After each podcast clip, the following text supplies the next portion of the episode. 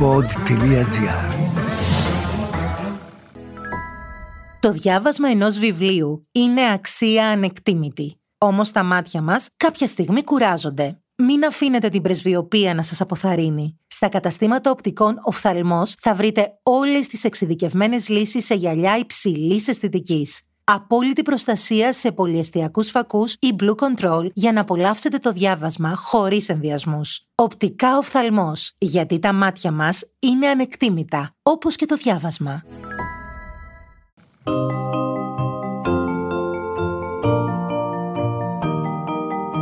Τι κάνουν οι συγγραφείς όταν δεν γράφουν βιβλία, πού συναντούν τους ήρωές τους; Ο Βενιαμίν Φραγκλίνος είχε πει πως ο συγγραφέας είτε γράφει κάτι που αξίζει να διαβαστεί, είτε κάνει κάτι που αξίζει να γραφτεί. Ας ανακαλύψουμε μαζί τον άνθρωπο πίσω από το βιβλίο στο podcast «Συγγραφής εκτός βιβλίων» με την Κυριακή Μπεϊόγλου.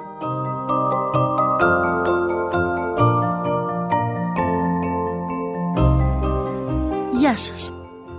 Στο τραπέζι των podcast σήμερα μια ξεχωριστή φίλη και συγγραφέας η Ευγενία Μπογιάννου έρχεται να μας μιλήσει για αυτές. Ευγενία, καλώς ήρθες. Καλώς σας βρήκα. Ευχαριστώ πολύ για την πρόσκληση. Να πω ότι πέρα από το ότι σε παρακολουθώ κάποια χρόνια τόσο στα διηγήματα αλλά και στα μυθιστορήματα. Πόσα μυθιστορήματα είναι, Είναι νομίζω... τέσσερις συλλογές διηγημάτων και δύο μυθιστορήματα. Μπράβο. Διακρίνω μία συνέπεια στην θεματολογία και θα σου εξηγήσω γιατί. Ενίοτε έχω την εντύπωση ότι η Ευγενία γράφει για να δώσει φωνή σε όσους δεν έχουν. Μ' αρέσει έτσι όπως μου το λες και μακάρι να είναι έτσι.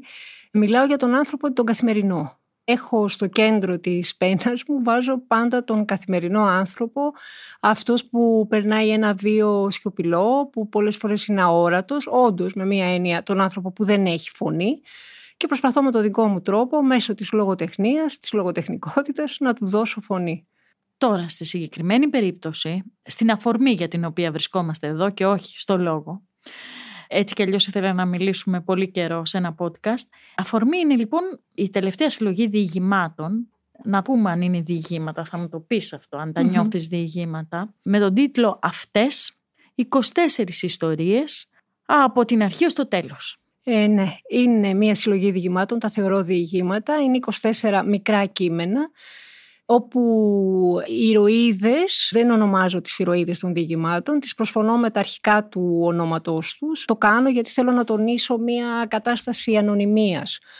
Δηλαδή ότι θα μπορούσε να είναι η οποιαδήποτε γυναίκα, είναι η άχρονη γυναίκα να το πω Μμμ. έτσι. Θα μπορούσε να είναι η οποιαδήποτε γυναίκα, οποτεδήποτε, οπουδήποτε. Οι άντρες έχουν όμως ονόματα. Οι άντρες έχουν ονόματα και κάποιες άλλες ηρωίδες που τις ονομάζω.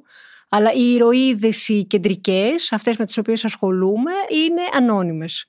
Είναι 24 διηγήματα. Ξεκινώ να γράψω για την γυναικεία κατάσταση, αν μπορώ να το πω έτσι. Ξεκινώντας από την παιδική ηλικία, περνώντας την εφηβεία, την νεότητα, την ενηλικίωση, το γύρας. Γράφω για διάφορα πράγματα που περιορίζουν ή προσπαθούν να περιορίσουν μια γυναίκα στα όρια του φίλου της. Ναι.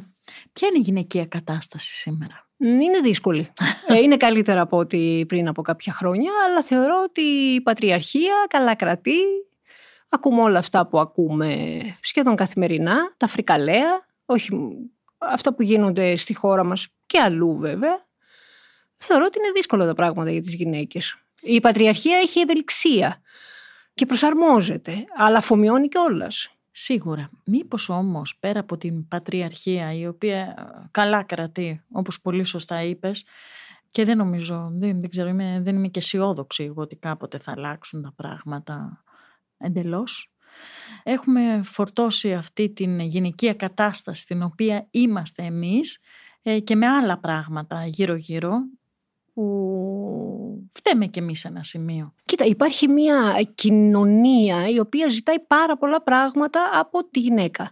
Τώρα, αν η γυναίκα παίρνει αυτό το ρόλο και τον φοράει, ας πούμε, κατάσαρκα και κινείται με βάση αυτό το ρόλο, είναι ένα μεγάλο ζήτημα το κατά πόσον ευθύνεται αυτή και σε ποιο βαθμό και κατά πόσον έχει να κάνει με την κοινωνική κατάσταση. Ευγενία μου, ήταν εύκολο να γράψει αυτές τις 24 γυναίκες και πριν απαντήσεις θα σου πω, γιατί έχω την εντύπωση ότι και από τα άλλα σου βιβλία τα οποία ξέρω, η ενδοσκόπηση στην οποία πολλές φορές καταφεύγεις, δεν είναι ένα εύκολο πράγμα. Δεν, και ακόμα στο βιβλίο αυτές πιστεύω ότι δεν θα ήταν ένα εύκολο πράγμα και για σένα. Ε, γενικά η λογοτεχνία δεν είναι εύκολο πράγμα, Καλά, θέλω ναι. να σου πω Κυριακή. Αλλά ε... το να μιλάς όμως για το φίλο σου και κάποιες φορές δεν μπορεί να μην μπαίνεις και στη μπαίνεις, θέση μπαίνεις, των γιατί σου. έχεις και ξεκινάς από δικά σου ναι. ερεθίσματα πολλές φορές. Όχι σε όλα φυσικά τα διηγήματα, αλλά σε κάποια υπάρχει ένα προσωπικό βίωμα πούμε, που είναι στη βάση.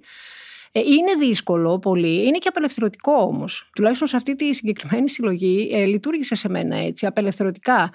Όταν βρήκα τον τόνο που πάντα με δυσκολεύει, το να βρω το ρυθμό, το πώς θα διηγηθώ, ήθελα να έχουν αυτή την ελλειπτική μορφή που τελικά έχουν. Δηλαδή να λέω λίγα πράγματα, αλλά να υπονοούνται πολλά. Δηλαδή να, να μπορεί να γεννηθεί συνειρμός που οδηγεί τον αναγνώστη να σκεφτεί δικά του πράγματα. Δηλαδή να μπορούν να μιλήσουν και οι σιωπές, αν μπορώ να το πω έτσι, και οι παύσεις. Όταν λοιπόν βρήκα το πώς θα το κάνω, τον τρόπο και άρχισε να, να, να κυλάει η αφήγηση, ε, δεν ξέρω, ήταν πολύ απελευθερωτική η διαδικασία. Ναι, θα μιλήσω για μας, θα μιλήσω για μένα, θα μιλήσω για αυτές. Ναι. Όπως μπορώ, όσο μπορώ, αν μπορώ. Να μιλήσουμε για μία από αυτές. Θα ήθελα να διαβάσουμε κάτι για να ακούσουν και οι ακροατές μας ναι. να πάρουν έτσι λίγο μια ιδέα. Το βιβλίο κυκλοφορεί από τις εκδόσεις πόλης και θα έλεγα να μην, δεν, δεν είναι ένα βιβλίο που απευθύνεται σε γυναίκες. Δηλαδή, επειδή καμιά φορά λίγο μπαίνουμε σε κουτάκια, σε σχήματα αυτές, μιλάει για τις γυναίκες. Εγώ πιστεύω ότι είναι ένα βιβλίο που θα ήθελα πάρα πολύ να το διαβάσουν άντρες. Ναι, και το διαβάζουν άντρες και ακούω και έτσι και πολύ καλά σχόλια και μου αρέσει αυτό. Φυσικά δεν απευθύνεται μόνο σε γυναικείο κοινό. Είναι ένα βιβλίο που απευθύνεται σε κάθε αναγνώστη, σε κάθε άνθρωπο που έχει ευαισθησία, που έχει ενδιαφέρον για αυτά, ενδιαφέρεται για αυτά τα θέματα. Ωραία. Α ακούσουμε λοιπόν αυτόν τον ωραίο ήχο του ξεφυλίσματος. Ωραία, ωραία. Όπως γίνεται λοιπόν, ζωντανά. Θα διαβάσω το μικρό αυτό κείμενο, το φως από πέτρες. Την ώρα του μαθήματος η Μη κοίταζε έξω οι υπόλοιποι ήταν προσιλωμένοι στον πίνακα. Ο Φάνης κοιτούσε έξω. Ήταν ο μόνος άλλος εκτός από τη Μη που κοιτούσε έξω. Δεν κοιτάζονταν μεταξύ τους. Ο Φάνης και η Μη κοιτούσαν μόνο έξω. Η βαριά κουρτίνα ήταν μισάνοιχτη. Το λιβάδι, ολάνθιστο, έμπαινε μέσα στην αίθουσα. Η Μη έσκυβε και μάζευε λουλούδια. Τα τοποθετούσε πάνω στο θρανίο, με επιμέλεια. Σαν ψεύτικα έμοιαζαν. Η μη όταν γύριζε σπίτι αναπολούσε τη στιγμή ή μάλλον τη χρονική διάρκεια. Το ακίμαντο λιβάδι, τα λουλούδια πάνω στο θρανίο, τη βαριά κουρτίνα μισάνυχτη. Τον φάνη. Δάγκωνε το μολύβι να το φάει. Από την κουζίνα άκουγε τη μάνα της. Μαγείρευε. Αφού γκραζόταν τον αδελφό της στο διπλανό δωμάτιο που διάβαζε. Άκουγε τη μάνα της να λέει κάτι φωνάζοντας. Η μη δεν ξεχώριζε τι έλεγε η μάνα της. Δεν την ένοιαζε. Η φωνή της μάνας της ανία η φωνή της μάνας της πετούσε πέτρες. Η μη δάγκωνε το μολύβι. Ήξερε πως δεν μπορούσε να βασιστεί στη διάρκεια, ούτε στα ανθισμένα λιμπάδια. Ήθελε να φύγει πριν κλείσουν οι κουρτίνες. Ήθελε να προλάβει. Γι' αυτό δεν έπρεπε να ακούει τη φωνή της μάνας της. Έκλεινε τα αυτιά με τις παλάμες της. Η φωνή της μάνας της πέτρες. Οι πέτρες έπεφταν μπροστά στα πόδια της. Τη μάζευε και τη φιλούσε σε ένα μέρος μυστικό. Η μη ποτέ δεν είχε γνωρίσει τη μάνα της σιωπηλή, ούτε ήσυχη. Την είχε γνωρίσει ανήσυχη με πέτρες στη φωνή. Πολλές άλλες μανάδες ήταν αλλιώτικες, αλλά στη μία αναλογούσε αυτή με τις πέτρες. Το πρωί η μία έφευγε για το σχολείο χωρίς αντίο. Κάθε βήμα που έκανε την απομάκρυνε όλο και πιο πολύ από τις πέτρες. Ο Φάνης κοιτούσε έξω από το παράθυρο το ανθισμένο λιβάδι, μάζευε τα λουλούδια και τα έδινε στη μη. Εκείνη τα έπαιρνε, τα έβαζε μπροστά της πάνω στο θρανίο. Δεν υπήρχαν πέτρες, μόνο λουλούδια και σκούρο πράσινο. Ο Φάνης με τις μεγάλες σαν κουπιά παλάμες του μάζευε τα λουλούδια και τα έδινε στη μη. Όλοι οι άλλοι, αμέτωχοι, κοιτούσαν ίσια μπροστά στον πίνακα. Ζωγράφιζαν σχήματα, ζωγράφιζαν χρώματα με την άσπρη κοιμωλία πάνω στον πράσινο πίνακα. Ο πίνακας γέμιζε με τα σχήματα και τα χρώματα της αδιαφορίας τους. Η μη, όσο η κουρτίνα παρέμενε μισάνοιχτη, δεν νοιαζόταν για αυτούς, δεν τους κοιτούσε, θα έφευγε από εκεί. Η μη πήρε τα λουλούδια στο σπίτι, τα έβαλε πάνω στο τραπέζι. Η μάνα με τις πέτρες της τα πέταξε κάτω. Τα τσαλαπάτησε με τα πόδια της, πόδια από μίσος. Η μη κοίταξε τα τσαλαπατημένα λουλούδια. Δεν είπε τίποτα. Έσκυψε και τα ξεδιάλεξε. Απ' τη μια μεριά τα λουλούδια, απ' την άλλη το μίσος. Δυο βουναλάκια μπροστά της. Η μη τα προσπέρασε, Πήγε στο κρυφό σημείο, πήρε τις πέτρες στα χέρια της, βγήκε έξω. Πέταξε τις πέτρες, έσπασε όλα τα τζάμια του σπιτιού.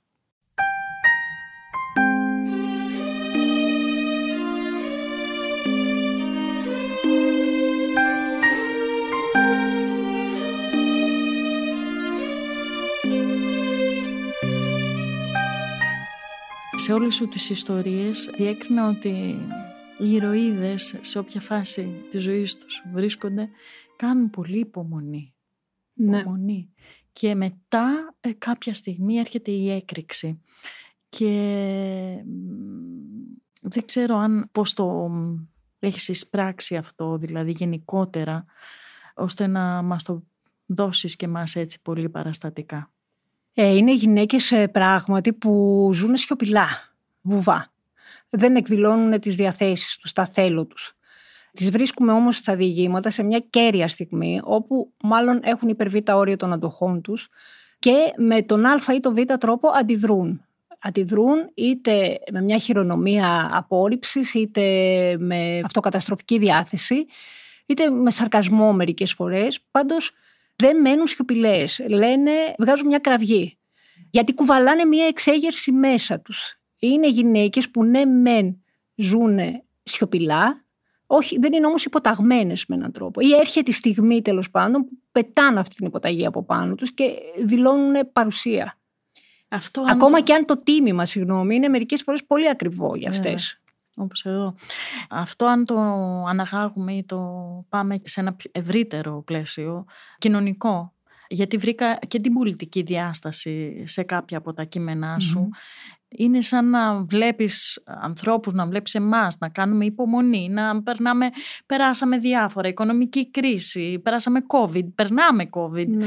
Πολλά πολλά θέματα που έρχονται απ' έξω, απ' έξω τα οποία σε έναν βαθμό τα κάνουμε δικά μας γιατί δεν γίνεται αλλιώς, αλλά κάποια στιγμή πόσο μπορεί να αντέξει κανείς. Θέλω να πιστεύω και με έναν ρομαντισμό ίσως ότι ο άνθρωπος στο τέλος αντιδρά. Ότι δεν μπορεί να παραμείνει δέσμιος μιας κατάστασης που τον υποτιμά, που τον περιορίζει, που τον, ε, τον καταστρέφει. Ε, Ευγενία, τι σε έχει φτάσει εσένα έτσι, στα άκρα, δεν μιλώ σε προσωπικό επίπεδο, αλλά σε όσα βλέπουμε να γίνονται γύρω μας; Δηλαδή ενώ στα άκρα στο να πεις φτάνει πια, δηλαδή να υψώσεις, επειδή ξέρω ότι είσαι και ένας άνθρωπος χαμηλών τόνων γενικότερα, Ναι. να υψώσεις όμως τη φωνή. Καλά, θα μπορούσα να αναφερθώ σε πάρα πολλά περιστατικά. Ε, δίνονται αφορμέ καθημερινά από τα πιο απλά μέχρι τα πιο μεγάλα που μπορούν να σε, ε, να σε βγάλουν εκτός εαυτού.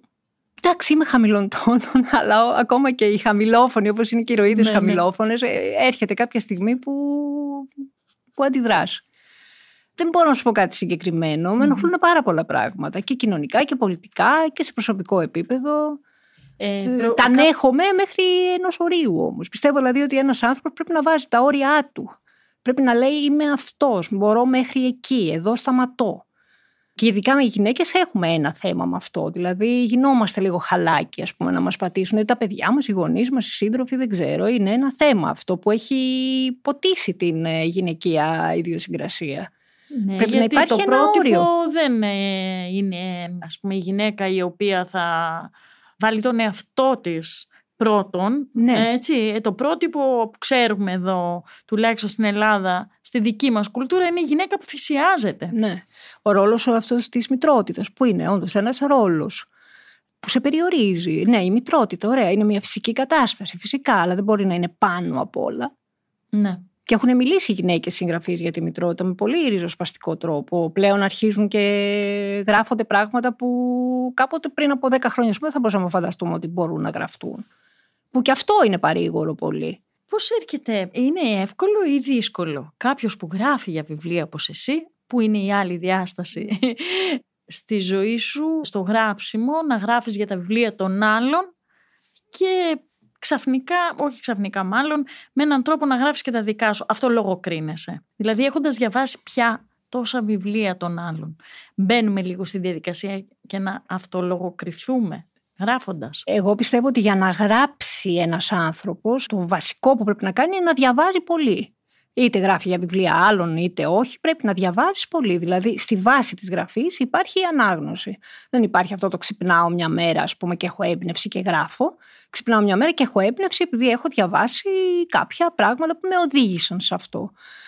Ε, οπότε με αυτή την έννοια, αν αυτολογοκρίνομαι, τίποτα δεν ε, γεννιέται από μόνο του. Όλα έχουν μια συνέχεια. Υπάρχει το παρελθόν, το παρόν, ε, το μέλλον. Ε, βλέπω τον εαυτό μου σαν μια κουκίδα πολύ μικρή, πραγματικά και δεν το λέω από σεμνότητα αυτό, ακριβώς επειδή έχω μια ιδέα της μεγάλης εικόνας, δηλαδή το τι ναι, γράφεται. Ναι. Όταν ξέρεις τι γράφεται, πόσα αριστουργήματα γράφονται και παραδίδονται καθημερινά, ας πούμε, δεν μπορείς να έχεις μεγάλη ιδέα για τον εαυτό σου. Και δεν το λέω, πραγματικά στο λέω από σεμνότητα αυτό, είναι βαθιά πεποίθηση. Ναι. Πιστεύω ότι αυτό που λέω μερικές φορές, ότι πρέπει να παίρνουμε τη λογοτεχνία στα σοβαρά και όχι τον εαυτό μας. Και προσπαθώ να το κάνω πράξη αυτό. αυτό. Μ' αρέσει πάρα πολύ αυτό που είπες. Από το α ως το ω, από την α ως την ω μάλλον, ποια είναι εκείνη που σε δυσκόλεψε πιο πολύ στο να την συνθέσεις; Ε, οι μεσαίες ηλικίες, να το πω έτσι. η, η οριμότητα. Δεν ξέρω, επειδή είμαι και εγώ σε αυτή τη, αυτή τη φάση. Οπότε έβλεπα εκεί πιο πολύ τον εαυτό μου. Δηλαδή η παιδική ηλικία αυτό ήταν πολύ απελευθερωτικά, πολύ ωραία. Εκεί στη μέ, όταν αρχίζει να οριμάζει, να το πω έτσι, μια γυναίκα, να μεγαλώνει, ας πούμε, που αρχίζει και γίνεται και αόρατη. Αυτό με δυσκόλεψε πιο πολύ. Αόρατη, είπες τώρα ένα από τα διηγήματα που μου ναι. άρεσαν. Θέλω να διαβάσουμε κάτι από την αόρατη. Ωραία, να διαβάσω ένα ναι, ναι, ναι, ναι. Αυτό που συζητάγαμε, το έλεγα και πριν, το ξεχώρισα, το βρίσκω πολύ έτσι ανατρεπτικό. Και... Δεν το διαβάζω όλο γιατί είναι έτσι. Ναι, ναι, ναι, όχι όλο. Η εξαπατημένη ψή με το ξένο πρόσωπο, το οποίο δεν αποδέχεται και δεν αγαπάει, τυλιγμένη με το παλτό, κάθεται στο γωνιακό τραπέζι δίπλα στην πόρτα, με την πράτη στον τοίχο και παραγγέλνει καφέ. Ο νέος άντρας με το καρτελάκι στο πέτο που γράφει Σπύρος, μιλίχιο, συγκαταβατικός, δίχως να κοιτάξει ούτε λεπτό το ξένο πρόσωπό της, σκουπίζει το τραπέζι με ένα κίτρινο σφουγγάρι, σημειώνει την παραγγελία σε ένα μαύρο μηχάνημα που μοιάζει με μικρή ταμιακή μηχανή και απομακρύνεται αργά καθώς συγχρόνως σβήνει από το μιλίχιο πρόσωπό του το συγκαταβατικό διεκπεριωτικό χαμόγελό του. Λίγα λεπτά αργότερα, ο πρίγκιπας της συγκατάβασης με το όνομα Σπύρος αφήνει μπροστά της, αποφεύγοντας δεξιοτεχνικά να κοιτάξει το ξένο πρόσωπό της, ή μάλλον αδιαφορώντας εντελώς για το αν έχει πρόσωπο ή όχι, ένα φλιτζάνι καφέ. Η αόρατη εξαπατημένη ψή με το ξένο πρόσωπο πίνει μια γουλιά καφέ και ανάβει τσιγάρο. Ο συγκαταβατικός Σπύρος με το σβησμένο χαμόγελο της λέει πως αυτό δεν επιτρέπεται. Της δείχνει την επιτραπέζια ταμπέλα με τον κόκκινο κύκλο και την κόκκινη γραμμή που διαγράφει ένα αναμένο τσιγάρο. Η ψή με το ξένο πρόσωπο σηκώνεται και βγαίνει έξω. Αν είχε το παλιό της πρόσωπο, εκείνο το άλλο δικό της πρόσωπο, θα έβρισκε κάτι να πει στο συγκαταβατικό Σπύρο με τις απαγορεύσεις. Θα το έφερνε κάπως από εδώ, κάπως από εκεί, κάτι θα έβρισκε να πει αλλά με το νέο άγνωστο, κουρασμένο πρόσωπό της, προτιμά να βγει έξω η αόρατη και να καπνίσει. Κόσμος πάει και έρχεται, την προσπερνά. Άντρες ωραίοι, θελκτικοί, παράξενοι, πάνε και έρχονται και την προσπερνούν. Τους κοιτάζει που δεν την κοιτάζουν και συνεχίζει να καπνίζει. Θέλει κάτι να τους πει, αλλά πώς να ακουστεί μια φωνή από τον κόσμο των αοράτων. Η αφάνεια των αοράτων έχει γίνει η σάρκα, το αίμα και τα οστά της. Πλησιάζει στο τζάμι όπου καθρεφτίζεται το ξένο πρόσωπό της το πρόσωπο της άλλης που θυμίζει αμυδρά το δικό της. Στρέφει τα χνότα της πάνω στο τζάμι που εξαφανίζει μέσα στην πρόσκαιρη θολούρα του το ξένο, πρόσκαιρο, ρευστό πρόσωπο της άλλης. Αυτό, ναι, ακριβώς. Η ερώτηση είναι αυτές και αυτοί με όμικρο γιώτα. Άβυσος μεταξύ μας; Όχι. Δεν είναι άβυσος. Είναι μια προσπάθεια να γνωρίσουμε οι μεν τους δε δεν υπάρχουν δύο πόλοι. Αλλήμον και στο βιβλίο θέλω να πιστεύω ότι δεν υπάρχουν δύο πόλοι. Δεν είναι οι άντρες και οι γυναίκες. Είναι μια κοινωνική, πατριαρχική κατάσταση που βάλει και τους μεν και τους δε. Και οι ιστορίες αυτές, κάποιες θα μπορούσαν να αφορούν και στους άντρες. Ε, κάποιες είναι αμυγός γυναικείες, κάποιες άλλες όχι. Απλά έχω την πεποίθηση ότι μια γυναίκα, ας πούμε, που είναι δέσμια του αλκοόλ, Φερρυπίν, ότι είναι περισσότερο δακτυλοδεικτούμενοι από έναν άντρα που αντί σίγουρα, αυτό. Σίγουρα. Οπότε με αυτή την έννοια είναι γυναικείες καταστάσεις. Μία γυναίκα που χρωστάει στην τράπεζα. Ε, Όπως υπάρχει μια ηρωίδα ναι, ναι. που έχει χρέη, ας πούμε, και πάλι είναι πιο στιγματισμένη, ας πούμε, περισσότερο στιγματισμένη από ότι ένας άντρας που αντίστοιχα θα χρωστούσε, όπως και το μεγάλωμα που θίγω σε αυτό το διήγημα στην αόρατη. Είναι πιο δύσκολο για μια γυναίκα να μεγαλώνει, να αλλάζει το πρόσωπό της, να αλλάζει η εικόνα που βλέπει στον καθρέφτη, γιατί δεν το επιτρέπει σε εισαγωγικά αυτό η κοινωνία. Στους άντρες το μεγάλωμα είναι πιο γλυκό, πιο αποδεκτό. Όταν ε, τελείωσες, ας πούμε, τις 24, μάλλον αυτό έγινε με μιας, 24 ιστορίες που βγήκαν ε, με μιας; Δυσκολεύτηκα στην αρχή, αυτό που σου έλεγα και πριν Ναι, να πρώτον ναι. τόνο, το ύφος της αφήγησης. Πάντοτε έχω μία πρώτη γραφή εύκολη σε ό,τι έχω κάνει, ε, αλλά μετά τα επεξεργάζομαι πάρα πολύ τα κείμενα. Δηλαδή γράφω εύκολα, αλλά δεν ε, τελειώνω, δεν βάζω την τελεία εύκολα. Ναι. Θα συμφωνήσω με κάποιους άλλους συναδέλφους που έχουν γράψει ότι έχουν βρει αρκετή ποίηση σε αυτά σου τα κείμενα και θέλω να σε ρωτήσω αν ο ποιητής στο σπίτι ήταν αυτός που το διάβασε πρώτος. Ε, ναι, αυτός ήταν. Αυτό, αλλά τελειωμένο. Μιλάμε για τον Κώστα Ναι. Καναμβούρη βέβαια, ναι. το σύντροφό σου και το διάβασε πρώτος, ναι, έτσι. ο πρώτος που το διάβασε. Ε, τελειωμένο όμως, δεν του τα δείχνω ποτέ πριν Είναι- τελειώσουν. Ναι, είναι τελή. Και σε κανέναν. δεν. Δηλαδή θέλω να έχω κάτι τελειωμένο στα χέρια μου για να το δώσω. Φυσικά ο πρώτος είναι ο Κώστας. Εμπιστεύομαι πάρα πολύ το κριτήριό του. Δεν μαλώνουμε πλέον όπως παλιότερα, γιατί είμαι και εγώ πιο δεκτική στις παρατηρήσεις που κάνει. Και είναι πολύτιμη βέβαια η ματιά του και η βοήθειά του. Το φαντάζομαι. Είναι σαν να έχεις ένα επιμελητή στο σπίτι σου. Ναι, ναι. το φαντα- Που φαντάζομαι. επίσης με ξέρει όμως κιόλας. Ναι. Είναι δύσκολο να είναι σε ένα σπίτι μία συγγραφέας και ένας ποιητής; Όχι. Μπορεί να είσαι και η μόνη που μου το λέει αυτό. Όχι. Εγώ δεν μπορώ να φανταστώ κάτι διαφορετικό από αυτό. Δηλαδή δεν ξέρω αν θα μπορούσα να είμαι με έναν αρχιτέκτονα, ας πούμε. δεν ξέρω. Γιατί με τον Κώστα συζητάμε πολύ πάνω σε αυτά. Είναι κάτι που μας ενώνει, δεν μας χωρίζει. Δεν κάνουμε ακριβώς και το ίδιο πράγμα. Έτσι δεν γράφω εγώ ποίηση, εκείνος δεν γράφει πεζό.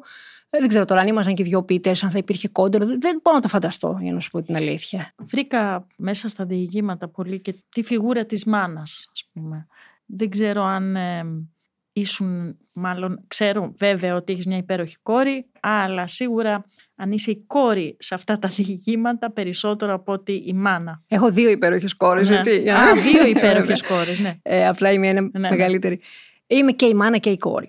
Μπαίνω και στη μία θέση και στην άλλη. Στα αρχικά διηγήματα που είναι η παιδική ηλικία και τα λοιπά, ταυτίζομαι με το παιδί. Με τη... Ταυτίζομαι όσο ταυτίζεται ένας άνθρωπος που γράφει. Γιατί είπα δεν είναι αυτοβιογραφικά τα διηγήματα, έχουν κάποια ερεθίσματα αυτοβιογραφικά.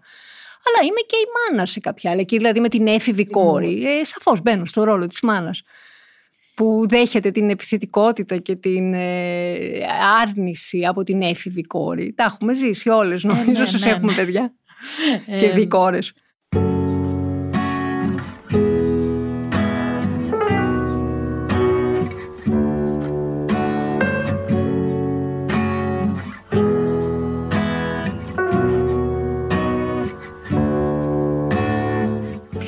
Μεγάλο αίτημα τελικά των γυναικών. Ε, είναι ο σεβασμός, είναι η- να μπορούν να υπάρξουν ως ε, ολοκληρωμένες οντότητες. Ποιο είναι το μεγάλο αίτημα; Η αναζήτηση μιας ελευθερίας, της ελευθερίας που αναλογεί σε κάθε γυναίκα. Το να, να βγουν από περιοριστικούς ρόλους, από κομφορμισμούς, από στερεοτυπικές ματιές, το οποίο το θεωρώ πάρα πολύ δύσκολο. Δηλαδή, η στερεοτυπική ματιά μπορεί να έχω και εγώ και εσύ και οι γυναίκες που τέλος πάντων θεωρούμε ότι έχουμε ξεφύγει από αυτά και δεν είναι εύκολο, μας έχουν ποτίσει, είναι πολύ βαθιά μέσα μας.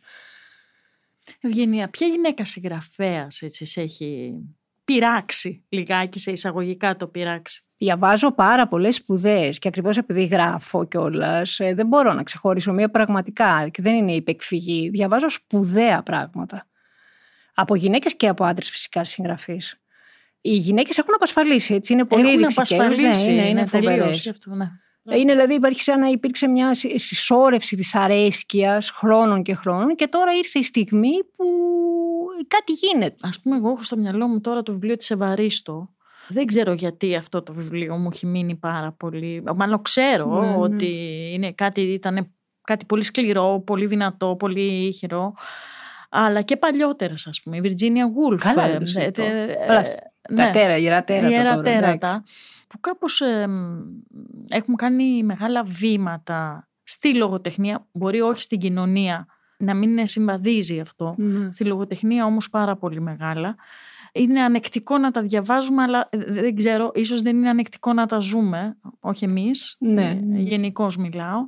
Και γι' αυτό σε ρώτησα, δηλαδή, αν έχεις μέσα σε αυτό το βιβλίο αναπτύξει ένα διάλογο με κάποιες Δεν από θα το αυτές. έλεγα, δεν είχα κάτι συγκεκριμένο στο μυαλό μου, αλλά η Virginia Woolf, ας πούμε, είναι φάρος για μένα, έτσι μιας και το ανέφερες. Είναι φάρος, με καθοδηγεί, με έναν τρόπο, με, με καθοδηγεί και πολλοί άλλοι. Με καθοδηγεί, με την έννοια ότι έχω διαβάσει, έχω επηρεαστεί, έχει διαμορφωθεί το κριτήριό μου με βάση κάποιους συγγραφείς. Αυτές τις έχεις φανταστεί, μάλλον τις έχεις φανταστεί ως, εικ- ως μορφές, ως εικόνες, Ναι, τα ναι. μαλλιά τους, το σώμα τους. Τώρα τις έχεις αποχωριστεί; Τις έχω αποχωριστεί. Ναι, πάντα τις αφήνω. του αφήνω του ήρωε πίσω και κοιτάω του επόμενους. Τις έχω φανταστεί, ε, αν και δεν τις περιγράφω. Ναι. Ακριβώς επειδή θέλω να τονίσω αυτό, το ότι θα μπορούσε να είναι η οποιαδήποτε γυναίκα.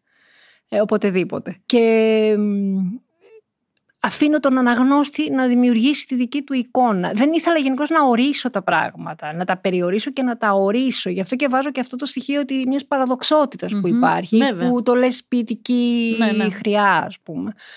Δηλαδή νομίζω ότι έτσι απέξα ένα συμβολισμό κάπως στα πρόσωπα και τα κείμενα και αυτό δίνει τη δυνατότητα στον αναγνώστη να κάνει και τη δική του ανάγνωση. Έτσι κι αλλιώς είναι γνωστό ότι όταν ο αναγνώστης είναι αυτή η ρίση επίσης, όταν ο αναγνώστης δημιουργεί, ο Ε, δημιουργός βέβαια, σωπαίνει, ας βέβαια. πούμε. Πάντοτε δηλαδή συμβαίνει αυτό.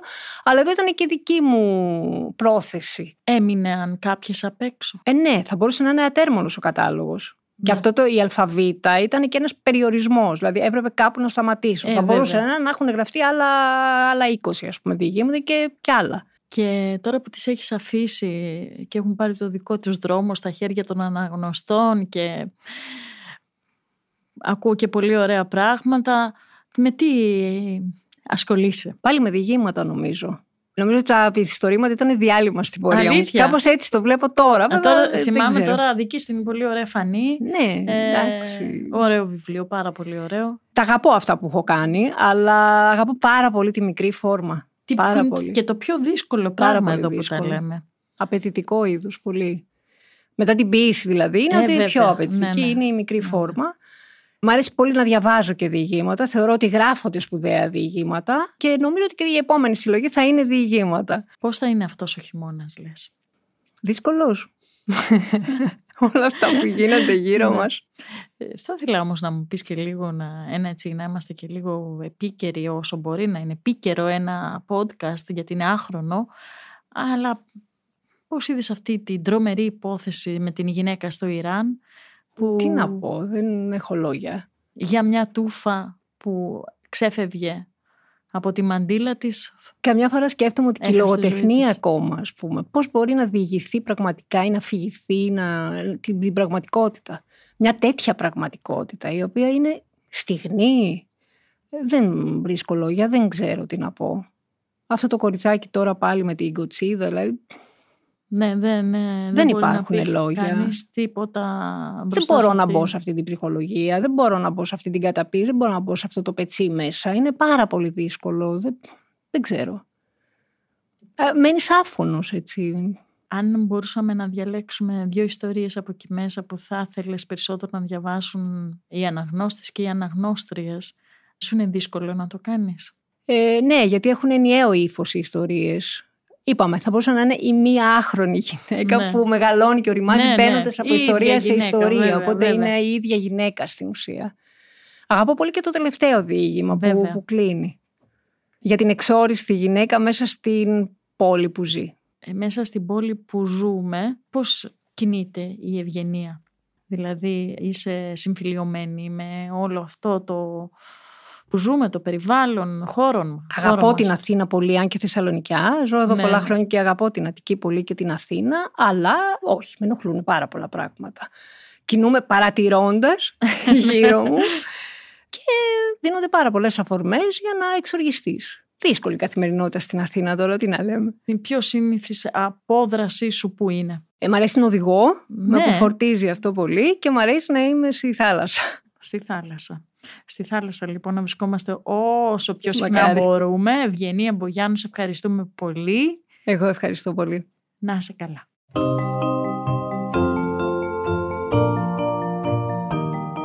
Ακούσατε το podcast «Συγγραφής εκτός βιβλίων» με την Κυριακή Μπεϊόγλου, μια παραγωγή του pod.gr. Αναζητήστε τα podcast που σας ενδιαφέρουν στο pod.gr, Spotify, Apple Podcast, Google Podcast και σε όποια άλλη εφαρμογή ακούτε podcast από το κινητό σας.